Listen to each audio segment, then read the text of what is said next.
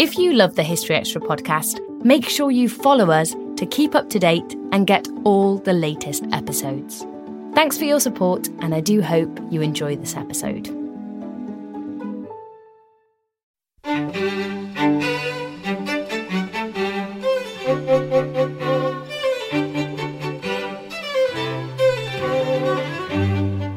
Hello, and welcome to the History Extra podcast from BBC History Magazine, Britain's best selling history magazine.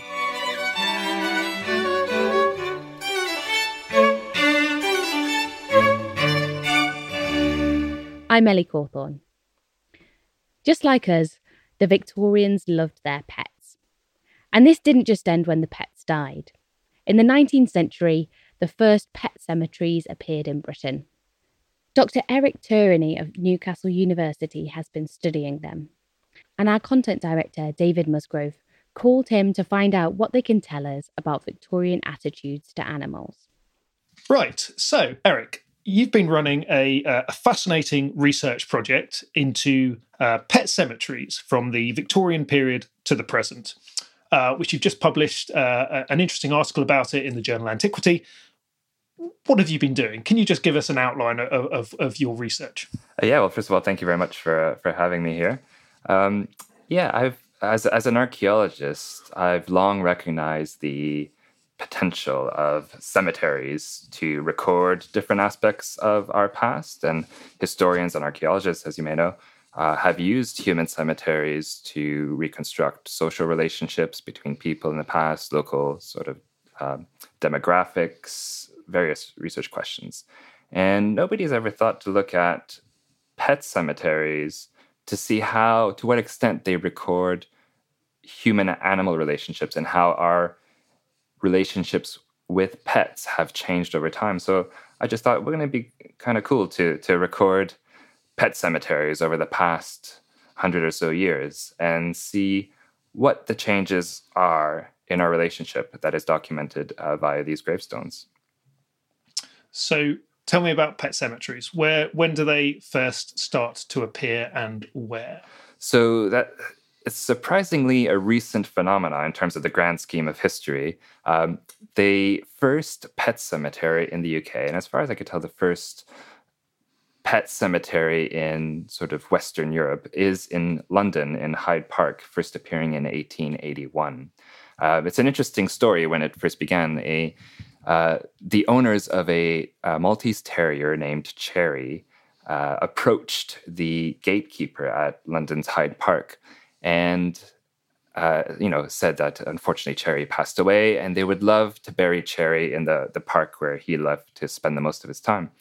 And the uh, gatekeeper, Mr. Uh, Winbridge, he uh, agreed, and he actually lived in Hyde Park. He, as a gatekeeper, he had a little uh, private house um, with a private garden just close to uh, Victoria Gate, and he let um, them bury Cherry in his private back garden.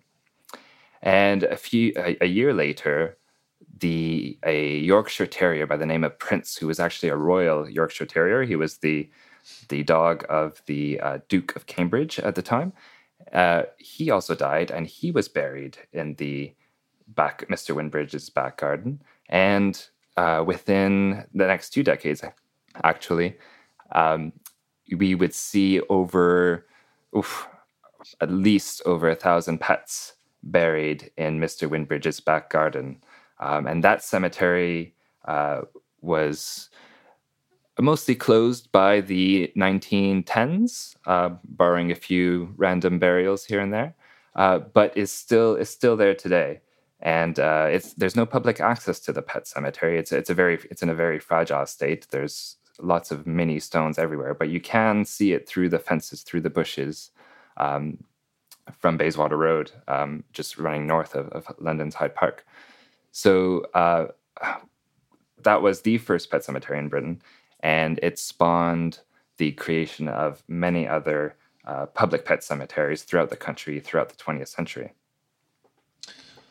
So, uh, so it was a, a, kind of a late Victorian uh, initiation, and, and was it um, this this royal um, interest, this this this early royal uh, pet? Did that sort of spark interest? to people, you know, think, mm-hmm. oh well, if if if the royal family are doing it, then uh, then that, that's good for us. There's definitely influence from the aristocracy at the time. So while the pet cemetery in London is the first public pet cemetery, there were multiple pet cemeteries cropping up throughout 19th century Britain in the country homes and, and big estate gardens that you see throughout the country. So, uh, in royal places like um, at Sandringham, where Victor- Queen Victoria buried her dogs, um, but also various uh, uh, elite households throughout the country uh, had their own personal pet cemeteries in their back gardens. So there's a question of whether or not these cemeteries influenced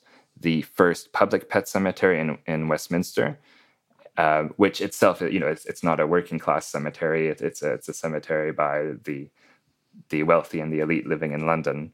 There's definitely a sense of, of influence coming from the aristocracy at the time. So, what um, you've you've looked at the the, the memorials that uh, that exist and, and remain in these cemeteries. What sort of epitaphs and and memorials were were, were put there? Right. So the the first gravestones that you see, the 19th century ones, they tend to be quite plain. They're very simple. They're all the same shape and size. They're very small, and many of them just uh, have the name of of the pet. You know, Fido and uh, a date of death, maybe.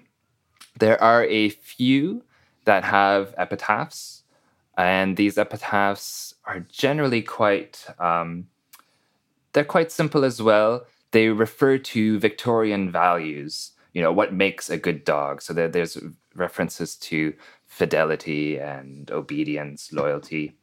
These these truly the, these values that are the core of Victorian society, and this is what Victorians expected of a, a good boy, a good dog. And uh, so you, you see a lot of that. You also see a lot of references to the metaphor of sleep um, to represent death. And this is a common metaphor used in Victorian cemeteries at the time as well. So, in, in human cemeteries, I'm talking about, uh, where the metaphor of sleep, which we still use today, things like rest in peace, here lies so and so, also influence the shape of the and the overall look of the cemetery and of the gravestones. So the the gravestones or the, the plots mimic a, the shape of a bed.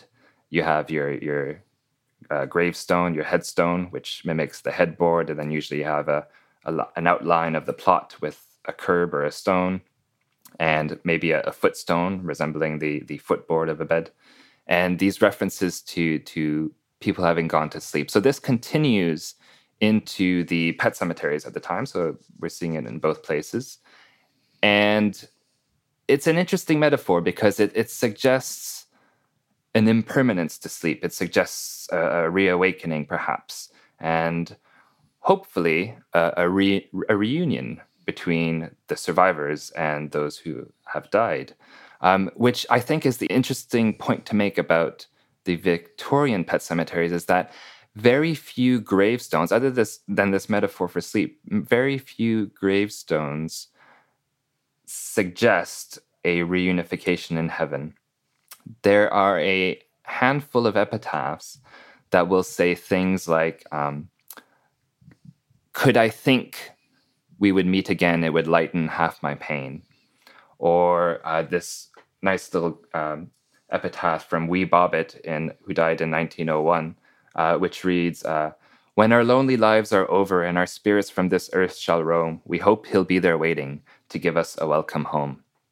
So there, there's this element of, of hope of a reunion, but not a direct statement of my you know th- my pet is is going to heaven because the big argument at, or a big argument at the time of whether or not animals had souls and it would have been quite controversial to to state so on a, a such a permanent monument like a gravestone.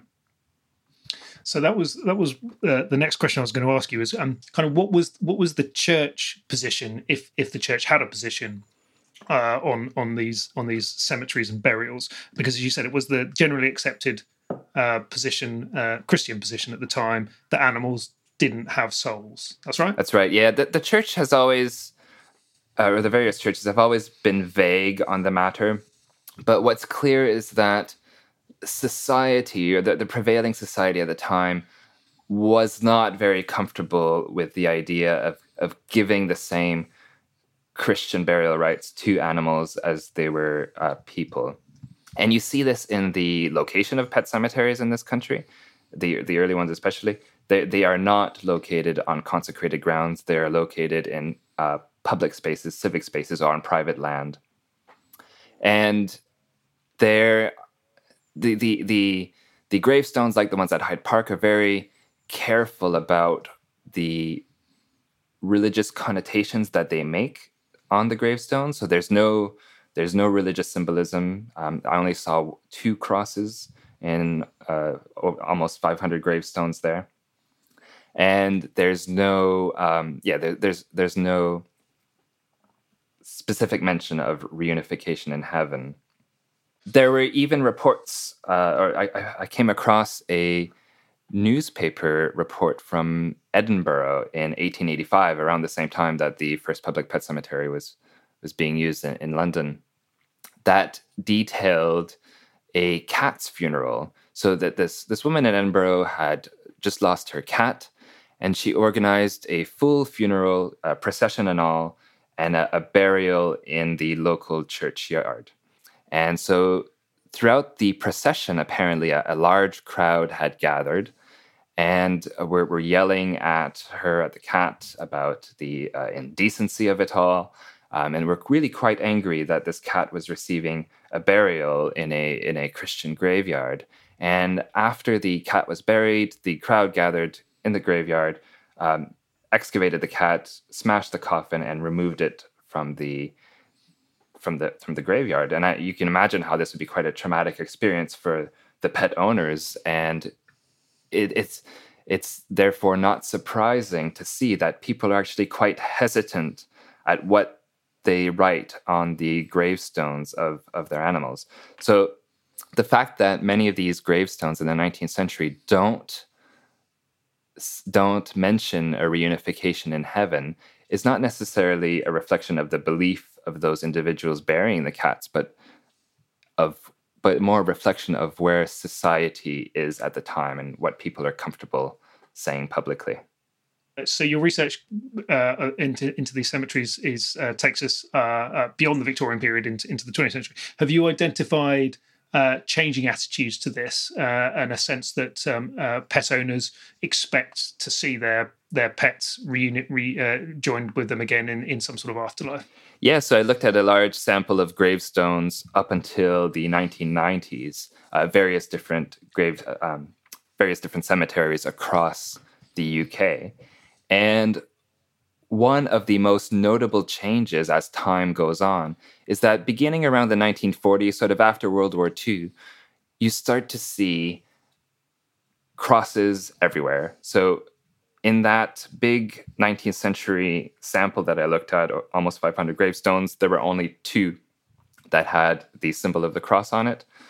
Of the about 500 or so gravestones I looked at, sort of post 1945, um, there were over uh, 100 gravestones with crosses. And the epitaphs are also revealing of there's no there's no longer a hope of reunification in heaven, but there's a certainty of it.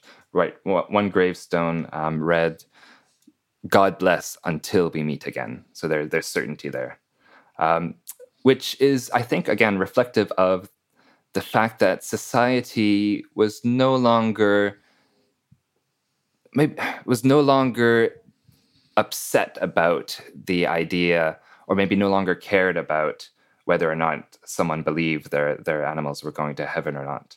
Um, so people felt maybe a bit more comfortable in an increasingly secular society to publicly claim that their their pets were going to a heaven and then that they would be reunited. Still to come on the History Extra podcast. The epitaphs that you read can be quite uh, gushing and effusive in terms of the the qualities that they impart on the animals. You know, one wrote, uh, This is the most intelligent, faithful, gentle, sweet tempered, and affectionate dog that ever lived.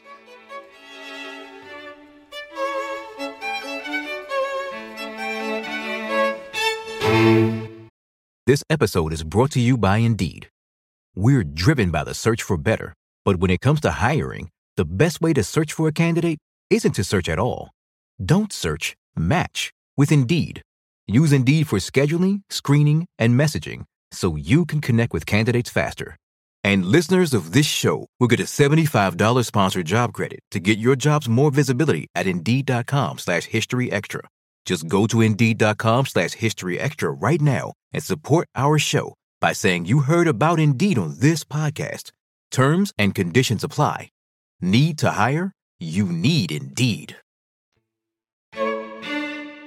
Right, so that th- it's a fascinating project looking at these uh, at these these grave markers. I just wanted to sort of broaden this out a bit and, and try and understand uh, a bit more about Victorian and and earlier, um, if possible, attitudes to pets. I think you said uh, that, that, that, it's sort of, it's generally accepted that pets become a thing in the Victorian period. I was reading a book about medieval pets the other day, and, and there is and the author of that, um, uh, you know, suggested that uh, that in the in the Middle Ages people did have pets, dogs, cats, squirrels, monkeys, weasels, all sorts of things. Um, she found evidence for. So so. Uh, does that kind of boil down to what the definition of a pet is? Definitely. So, pet keeping, as we understand it today, that that's the sort of that role that is familiar to us in today's society. Um, in earnest, began sort of late 18th, early 19th century, so slightly before the Victorian period. Before that, people had pets. They had dogs. They had cats.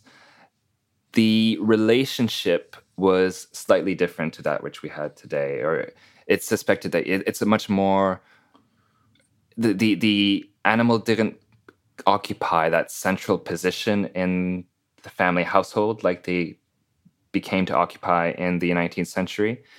The animals often had other roles as opposed to just companions. Um, cats and small dogs, for example, were good at at mousing or ratting, getting rid of the vermin. You had uh, work dogs as well that you know worked on the farm uh, maybe provided security. The relationship was simply just not the same as it is today, where it's it's might be purely a a loving sort of companionship within the, the actual boundaries of the house. So so when when would you say does Britain become a nation of pet keepers? I, this has been widely debated by uh, historians. I, I think most agree that period of, of late 18th, early 19th century, where where we start to invest a lot of time, a lot of money, and a lot of our um, a lot of feelings really into pets. Many argue that the Victorian period is a watershed in our relationship with pets, in that we start to consider the animal's feelings, the the pet's well-being. It's when we see the arrival of the RSPCA, uh, various animal shelters get founded for the first time, taking care of taking in strays. Uh, various new laws dedicated to the protection and well-being of animals start to appear. It's also when you start to see uh, dog breeding and animal breeding, um, uh, like we understand today. So the the pet breed standards that we know today were all very recently developed in the 19th century. Um, it, Victorian period is also a time of great conflict between our relationships with um, animals. So while you you have this increasing interest in protecting animal welfare and well-being, you also have a massive rabies scare, which results in the euthanasia of many many stray dogs. So actually, there's evidence that a lot of these early animal shelters that appeared in the 19th century actually advocated for the destruction of strays because of the the rabies scare um, and actually were protecting the wealthy pet owners who whose dogs were accounted for, if you will, if they weren't strays.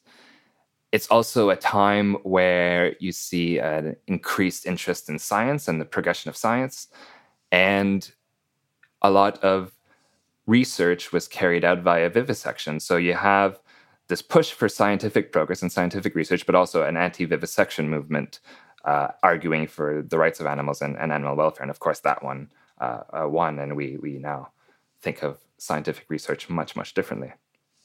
So it's it's a it's a time of it's a time of great change in the way we envision our relationships with animals and the way we consider the role of animals within our lives. And was there um, much of a economic or sort of social stratification to this? Or, oh, no, definitely. Or, or where does it stand? It, it's definitely, and especially in terms of the pets that we see, you know, archaeologically through the pet cemeteries. The pets being buried in the 19th century, these are the pets of wealthy owners. That's not to say that working class or, or the poor didn't have pets, but that relationship was probably different based on diff, uh, the the different means of those who who who were able to take care of animals. Definitely, you know, wealthy wealthier people were able to afford the luxuries of burying pets. Um, so the Hyde Park Pet Cemetery was created at a time when many living in London were actually living in extreme pro- poverty and themselves doomed to paupers' graves. They couldn't afford their their own gravestones, whereas the the elite were burying animals in, in with nice little marble gravestones in little graveyards. Um, that changes through time, of course, as more and more people can afford to to keep pets in a similar way. Um, pets as a as a as a mean of, of companionship alone so so yeah so that so that sense of of uh, of the wealthy being able to bury their pets in in, uh, in expensive uh, graves and and the uh, and the less well off not being able to or not being able to afford to have pets at all that so that does highlight sort of just the innate discrepancies in Victorian society I guess. So while the the those who couldn't afford to bury their pets in public pet cemeteries and, and pay to erect these gravestones in their memory uh, up until the, the sort of mid to late 19th century, one of the you know people still had dogs and cats. These animals still died when their time came, and usually they were buried. They might have been buried in a back garden.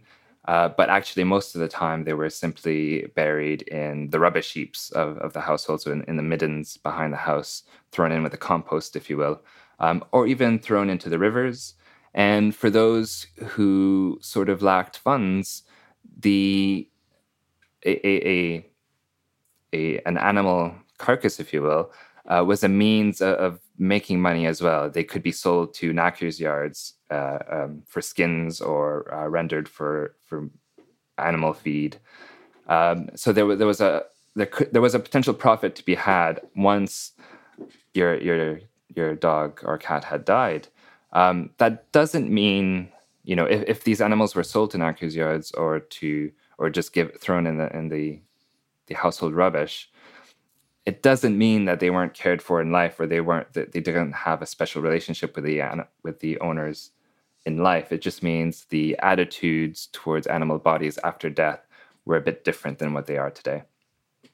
So, uh, just a couple more questions. What I was, was your, your, period um, of, of, research extends through the 20th century. It reminded me of that terrible event um, at the start of the Second World War, the the, the I think it's called the Great Pet Massacre, when um, uh, hundreds of thousands of pets were were put down because there was a uh, sort of gov- government advice to say that people should do that because of the of the looming threat of war, uh, which sounds like a, a, fairly terrible event. I just wondered, does that did did you see anything of that in in your research? Yeah, I didn't come across any gravestones or graveyards associated with that event. Um, it, it hasn't come through. I think one thing to one of the the things to realize when looking at pet cemeteries is that actually they represent a very small proportion of animals who have died. Um, most people, as you can imagine, just bury their animals in their back gardens, and, and that that continues today. And then from the 1980s onwards, most people um, actually cremate their pets and maybe keep the the cremation the the, the cremains around their house or they might spread the ashes somewhere. Uh, people still use pet cemeteries, but I estimate, and this is just a rough estimate, it's only about one percent of pets who are who are buried in pet cemeteries. Um, and broadly speaking, in terms of the animals, we're talking dogs and cats here, are we? Yeah, mostly mostly mostly dogs, especially in the early 19th century cemeteries. The the Hyde Park Pet Cemetery in a uh, an 1893 newspaper article about it was referred to as a cemetery for dogs. So it was mostly dogs. There were a few more cats. And as you progress into the 20th century, you, you see a lot more cats. Maybe dogs represent about 60 to 70% of burials, and cats mostly the rest. The problem is, though, that you can't, the few gravestones actually tell you what species is buried. It's just a name and, and dates or a little epitaph. So sometimes you get names like Fido or Rex, and you think, yeah, that's probably a dog, but it can be a cat as well. Um, there were a few gravestones of other species I came across. So in Hyde Park, there was one dedicated to Budgie, which I imagine was a, a budgie, hopefully. Uh, there was a, a, tortoise I came across, and this one specifically said it was a tortoise. Um, and there are reports that Hyde, the Hyde Park Pet Cemetery includes a monkey, but I haven't seen any historical documents for this. And I did find a gravestone for an individual named Monkey, but I suspect it was a dog with the name of Monkey as opposed to uh, an actual monkey. Right. To, to wrap up, um, uh, I suppose the general idea that people in Britain have that British people are animal lovers. We, we love animals and we and we treat them well. Now I don't know how far that is true. Um, and I don't know whether your research sort of informs us on that or informs us on the origins of that viewpoint. Do pet cemeteries exist in other countries apart from Britain? I'm sure they do. And, and does it help us to understand this this general view we have that uh, that, that, that we British are, are animal lovers? Well, definitely there are pet cemeteries around the world, and as soon as that public pet cemetery appeared in Britain in 1981 you start seeing pet cemeteries appear throughout Western Europe, uh, in America. So in France, the first one was in 1899 in Paris. Um, again, in uh, late 19th century in uh, New York State, they had the first one, the Hartsdale Pet Cemetery. But it's not just in sort of Western European countries. Um, Japanese have uh, the, the the Buddhist cemeteries in Japan have a long tradition of burying pets. Um, and for them, there was never a, a an argument of whether or not pets had souls because or animals had souls because they did. And you see their pet cemeteries connected to human cemeteries. Either there there's a, a, human and an animal section within the same cemetery, or that they're they're buried together. Um, and lots of research has been done on the Japanese pet cemeteries to reconstruct their relationships um, with animals as well so, but in terms of that question about whether the, the British are animal lovers and, and how far this uh, helps us understand that? One constant that you see uh, in the British pet cemeteries, whether you're looking at gravestones from the 1890s or the 1990s, is how is evidence for how strong that relationship between person and animal was. The epitaphs that you read can be quite uh, gushing and effusive in terms of the the qualities that they impart on the animals. You know, one wrote, uh, "This is the most intelligent, faithful, gentle, sweet-tempered, and affectionate dog that ever lived." Um, let me read you a few here. Uh, Jane, who was a, a lovely little Blenheim dog, um, her owners wrote, uh, she brought sunshine into our lives, but took it away with her. And when Chum passed away in 1900, their owners wrote, uh, So lonely without my doggy. Another wrote, uh, He asked for so little and gave so much. So you can really get a sense of the emotions that people were going through when they were erected, erecting these gravestones. And that really tells us how important the act of burial and commemoration was and still is. It's very much a part of the grieving process, and it's the same for, for human cemeteries. The, the burial and the erecting of the gravestone is an important part of the grieving process. And it's about it's more about those who survive than it is about the individuals being buried. People felt it was quite difficult to express their grief for the loss of their animals. And that's also remained constant from the Victorian era through to today. You know, many feel a shame, a sense of shame even at the amount of grief they're feeling because society is telling them, a society might not be as empathetic about the loss of a pet as opposed to the loss of a, a human relationship. Yet for many, the relationship established with an animal might be as close or even closer than that established with um, any humans. So one of the the other big trends that I was able to notice by comparing the late 19th century pet cemeteries to sort of uh, late 20th century ones is that in the late 19th century pets are referred to as either pets or as friends and companions whereas when you move into the 20th century they start to become members of the family you see the uh, um, appearance of the family surname on the gravestone, sort of beginning in the, the 1940s. And it's standard practice when erecting a gravestone to write down the names of those, the survivors, if you will, those erecting the gravestone in memory of the deceased. And that you see this on human cemeteries, you see this on pet cemeteries. In the 19th century, people would leave their initials or use words like um, your loving mistress um, or your guardian. Fast forward to the 1940s, and people, instead of leaving their initials, they say, love mummy and daddy or mummy. So there's, it speaks, it definitely speaks to how people are seeing their relationship with animals during the their life, during the animal's life, and the role of animals within the family home. So no longer friends and companions, but members of the family. Well, I'm sure your your research will speak to anyone who who owns a dog or any sort of pet. So, uh, thank you very much for talking us through it. Uh, thanks for your time. Thank you very much for having me. It was a pleasure. That was Dr. Eric Tourigny, lecturer in historical archaeology at the University of Newcastle. Thanks for listening. This podcast was produced by Ben Hewitt and Jack Bateman. Tune in tomorrow for an episode on women's experiences since 1950.